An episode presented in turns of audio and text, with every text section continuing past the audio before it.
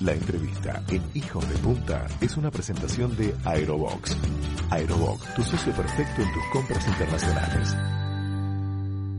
Apasionada desde niña por las ciencias del espacio, la ingeniera Victoria Alonso Pérez ha desarrollado ChipSafer. Es una tecnología que con un tracker puesto en el ganado monitorea satelitalmente su posición.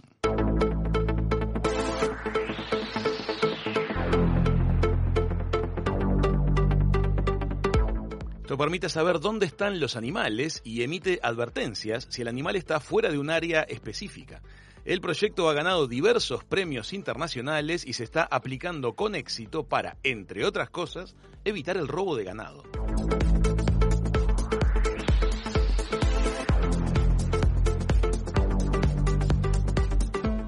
Bueno, alentar los sueños de los chicos puede conducir a resultados increíbles. Victoria es un ejemplo de ello. Chiqui, Manu y Raúl. Le damos la bienvenida a la mesa de Hijos de Punta a Victoria Alonso Pérez. Bienvenida, Victoria, y gracias por estar con nosotros. Hola, muchas gracias por invitarme. Bienvenida, Victoria. Gracias. Victoria, bueno, muchas cosas que conversar contigo. Primero me gustaría que le contemos a la gente este, cómo funciona el proyecto de ChipSafer y después vamos a ir un poquito más a cómo ha sido tu, camino de vida. Pero, ¿cómo funciona el sistema que has desarrollado de, posicionamiento de los animales con, con ChipSafer? Eh, ChipSafer es una plataforma en donde podemos, eh, donde monitoreamos a los animales de forma remota. Entonces, eh, bueno, los animales usan un collar inteligente que transmite información de posición y de movimiento a una antena y después de la antena va a la nube, o sea que el productor rural entra en una página web o en, su dispositivo móvil y puede ver en todo momento dónde están los animales. Y también recibir alertas. Además de, bueno, tener todo un software de gestión que tenemos es para, para bueno, para que el, productor use y, pueda hacer toda la gestión de, de su establecimiento. Recordemos que este, para países como el Uruguay este, es muy importante eh, lograr eficacia en todo lo que es la trazabilidad de, su industria ganadera, porque eso le permite acceder a grandes mercados mundiales y a buenos precios. Y desde hace un tiempo, uno de los problemas que tenemos en, el agro uruguayo es el robo de ganado. Entonces, la tecnología de ChipSafer se puede aplicar para, mm, mitigar el problema del robo de ganado? Sí, sí, de hecho estamos trabajando con la empresa Securitas para, mitigar todo eso, porque bueno, ellos tienen todos los, los eh, servicios de seguridad que son muy complementarios con todo lo que tenemos nosotros. Eh, así que acá en Uruguay estamos trabajando con ellos. Y, y bueno, como tú bien decías, también es todo un sistema de trazabilidad activa en donde en donde se puede saber en todo momento dónde está el animal, desde que desde que usa el collar hasta que hasta que bueno hasta que se le saca, eh, se puede saber por dónde anduvo, por dónde pasó más tiempo, eh, por dónde no pasó nada de tiempo y bueno después también tener un, eh, muchísimas estadísticas acerca del comportamiento. Perfecto. Estamos hablando de un proyecto que ha sido ganador de muchísimos premios internacionales.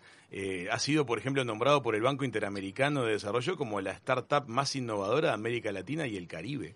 Sí, sí. Eh, Impresionante. El whisky Chivas Regal eh, le, dio el concurso Global Chivas Regal Venture en el 2015. O sea, es un, es un evento muy significativo lo que desarrolló este Victoria, que actualmente está en Uruguay, pero habitualmente no vive más acá. ¿Dónde estás ahora viviendo sí, fuera de pandemia? Eh, yo ahora estoy en Singapur, tenemos la, la empresa, este, la tenemos, tenemos la sede de la empresa allá, porque tenemos toda la producción, o sea, mi, mi oficina queda dentro de la fábrica, nosotros producimos todo en Singapur con la empresa Flex, eh, que es una empresa que tiene eh, más de 150, 140 fábricas alrededor del mundo. Eh, y bueno, nosotros producimos todo con ellos, toda la, la parte de hardware la hacemos con ellos y, y, bueno, entonces yo estoy, estoy por allá. También tengo una oficina en, bueno, tenemos una oficina en, en, Río de Janeiro, donde están mis socios brasileños, están allá. Y así que yo pasé un tiempo ahí, pero después este, terminé en, Singapur. Hay algo que quiero ahora que compartas un poquito con, con la audiencia. Tu camino de vida este, ha sido un poco particular. Desde muy chiquita tuviste una familia que te estimuló con mucha curiosidad que sentías por los temas de, tecnología y mirá a dónde te fue llevando ese, ese apoyo, esa, esa colaboración atrás de tu, de, tu, de, tu curiosidad natural. Contale un poquito a la audiencia cómo fue ese proceso.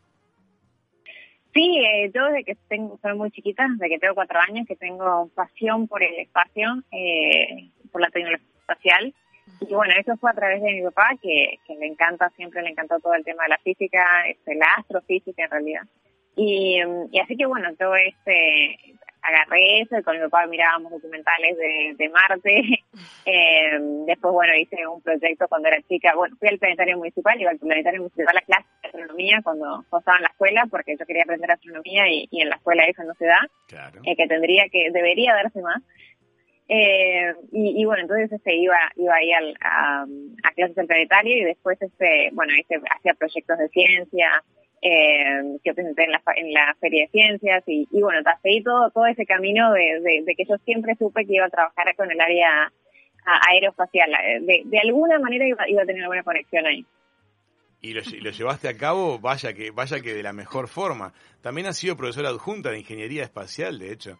Este, contanos cómo fue el proceso este, que, a los, que te, te hizo lograr una beca para participar de, de una actividad con la Federación Internacional.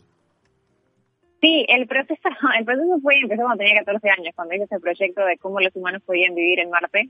Hice todo un proyecto que presenté en la Feria de Ciencias. Eh, y, y, bueno, después yo seguí con ese proyecto, o sea, después lo presenté en un, en un congreso de la Facultad de Ciencias, también en el Planetario Municipal. Y bueno, yo seguí con ese proyecto este, todos los años, este, o sea, seguí, seguí mejorándolo, ¿no?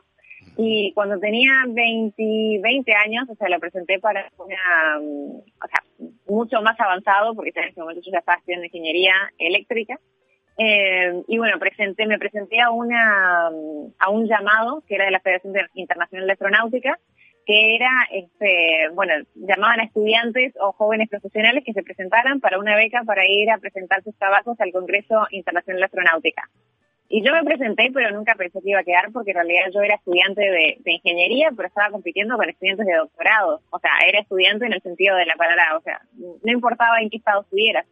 Y, también estaba eh, compitiendo también con jóvenes profesionales que ya estaban trabajando en la industria. Y bueno, y para mi sorpresa me dijeron que había, que, que gané la beca, que no lo podía creer. Y ahí fui al Congreso Internacional de Astronáutica, que en ese momento era en, en Corea del Sur, en una ciudad que se llama Daejeon y ahí, bueno, ahí conocí a la, Universidad Internacional del Espacio, con, con este, conocí a una organización en apoyo al Programa Espacial de las Naciones Unidas, en donde yo primero fui eh, punto de contacto nacional, después coordinadora regional y después fui este, presidenta a nivel mundial de, la, de las eh, asociaciones de, de esa organización.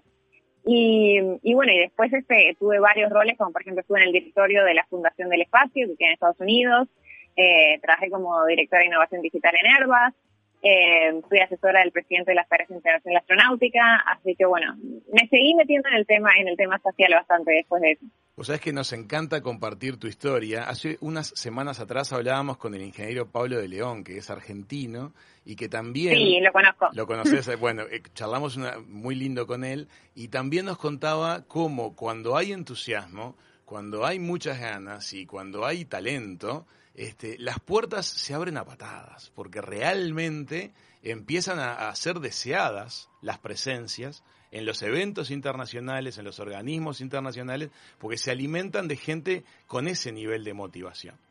Entonces, este, es, hay que romper algunos mitos, ¿no?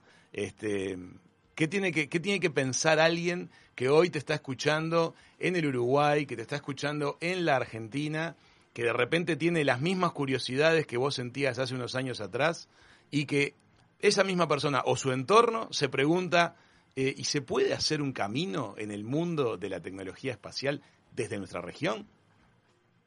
Sí, seguro, seguro. Y es más, o sea, yo cuando crecí acá en Uruguay no había no había este, industria espacial, o sea, no no no si vos querías trabajar era como algo súper distante, ¿no? Yo hablaba de la NASA o hablaba de Marte eh, y era algo tan intangible, o sea, no, no, por ejemplo, yo tengo amigos en Estados Unidos que, que hablar de tecnología espacial o, decir que quiero ser ingeniero aeroespacial es algo completamente normal, es como decir, ah, yo que soy, yo quiero ser contador. Claro. Eh, entonces, mientras que acá era todo lo contrario, o sea, yo siempre fui la nerd, ¿no? O sea, que me encantaba estudiar y me encantaba ver documentales de, del espacio, o sea, no, no, no era nada común. Ahora, por ejemplo, hay una fábrica de satélites acá, que es este Satellogic, que es este, una empresa argentina. Sí, sí Claro, y pero eso también da mucho más este de, posibilidad de que si alguien está en, en, la escuela en ese momento en, Uruguay, ¿no? O sea, un niño que está en la escuela dice, bueno, yo quiero trabajar con, en, el tema espacial, tenés un lugar, eh, por lo menos, de donde decís, bueno, voy a poder, cuando me, reciba, puedo ir a, trabajar a un lugar y no siempre estar pensando en el exterior y decir, bueno, ¿qué hago? Eh, yo siempre estaba pensando en el exterior, en realidad. Claro. Y, y bueno, pero también, o sea, siempre tenía ese, ese creo que tenía ese foco. Y tener foco es súper importante, es súper importante también para mí fue cuando, cuando empecé con el emprendimiento. Pero, pero la verdad es que no, no sé, pasé por toda la etapa de la adolescencia, que es una etapa complicada, ¿no? Pero, o sea, siempre tenía ese foco de querer este, trabajar en el espacio, o sea, en el área espacial, y no había nadie que me lo sacara, o sea, se podían reír de mí, me podían decir que no iba a llegar, me podían decir que era difícil, o sea, fue un camino difícil, ¿no? Porque desde que yo tengo cuatro años hasta que logré saber que cuando tenía 20, 16 años, ¿no? Sí, sí, sí. De remarla y decir que, que, que, bueno, que en realidad no sabía muy bien cómo iba a hacer eso. Pero yo lo tenía fijo, o sea, en mi, en mi, en mi mente no había otra, este, no había otra, otra posibilidad que no fuese yo trabajando en el área social, entonces como que no dejaba que nada me desilusionara. Pero lo que le digo a toda la gente cuando, cuando me preguntan, bueno, pero el camino del emprendedor, el camino de cuando querés este, alcanzar algo de, tus sueños o, lo que sea, obviamente hay que darle para adelante, pero también hay que, hay que entender que, que, que es un camino arduo, ¿no? O sea, que hay muchos altibajos y, bueno, lo importante es, no desilusionarse fácilmente y, y, y, seguir dándole para adelante. De hecho, conociste la NASA cuando eras chica con tus padres en un viaje y después terminaste trabajando ahí. Así que ya eso es un montón. Victoria, en una entrevista tuya me llamó la atención que además de tecnología espacial, hablas mucho de la importancia del término exploración espacial. O sea, lo pensás como un plan B por si pasa algo en la Tierra y no, no sabemos a dónde ir los humanos. Me gustaría que me cuentes acerca de esta idea o si crees que estamos cerca de lograrlo. Claro, eh, yo desde, desde chica siempre amé, o sea, bueno, la tecnología espacial, pero en realidad más general la, exploración espacial, ¿no? O sea, poder entender un poco mejor el universo donde vivimos. Eh, y sí, o sea, realmente es, es, si te pones a pensar, ¿no? En, en, el sentido de que en este momento cualquier cosa que puede pasar, que puede pasar de que venga un meteorito, o de que o, o, algún, algún tema climático, o sea, hay muchísimas cosas que pueden pasar en el mundo hoy en día y, y no tenemos a, dónde escapar, es decir, no, no, ¿a dónde vamos? En este momento no tenemos a ningún lado, es decir, la, la, estación espacial es para seis personas, o sea, sí, sí. no, entonces eh, es, eh, para mí es algo como que normal y, y, casi de la esencia del ser humano pensar en exploración y pensar en, en, en vivir, ya estar viviendo en, en la Luna o en Marte, eh, este, o en una colonia en, el espacio, bueno, como también teniendo, tener un, poco un plan B en, caso de que pase algo también. ¿Te gustaría la estación espacial, Victoria? Sí, o sea, estaría buenísimo poder tener la, la, no soy mucho, a mí no me gustan las montañas rusas, o sea que en realidad en ese, en ese tema tendría un tema, este, sí he hecho experiencias de, de gravedad, de microgravedad, o sea, con un, con, vuelo parabólico, o sea, pero, pero o sea, eso sería una experiencia única. Creo que lo que más me gustaría sería poder ir y, poder ver este, bueno, los días, ¿no? Eh, que, duran este menos de una hora, o sea, no, un día no es un día, pero es entre, entre que sale el sol y, se pone el sol, vendría a ser, eh, tenés menos de una hora, entonces, bueno, eh, todo ese tipo de experiencias estaría muy bueno de, de y, y, ver la Tierra desde otra perspectiva. Totalmente, sin fronteras, por ejemplo. Bueno, Victoria, te queremos agradecer muchísimo el ratito que nos dedicaste a nosotros eh, en el arranque de la tarde de Hijos de Punta. Estamos seguros que, que, tu ejemplo de alguna manera va a estar inspirando a alguna de las personas que, que nos están escuchando, sean chicos o sean grandes, porque también los grandes tienen que hacer su trabajo para estimular estas curiosidades y estos, estas, estos deseos de conocer de los niños y no nunca emitir esas palabras que cortan caminos, ¿no? Así que este es un ejemplo muy lindo el tuyo y es un ejemplo de superación, de internacionalización y de, crecimiento en base a la, la fuerza intelectual. Así que te felicitamos y te agradecemos muchísimo este ratito que estuviste con nosotros. Muchísimas gracias a ustedes. Chao, chao. Victoria. hasta luego. Hasta luego, Victoria. Amigas, amigos, Victoria Alonso Pérez, ingeniera uruguaya, viviendo en Singapur, desarrollando Chip Safer, toneladas de premios, roles importantísimos y pasó por la mesa de Hijos de Punta. Ya volvemos. La entrevista en Hijos de Punta fue una presentación de Aerobox. Aerobox, tu socio perfecto en tus compras internacionales.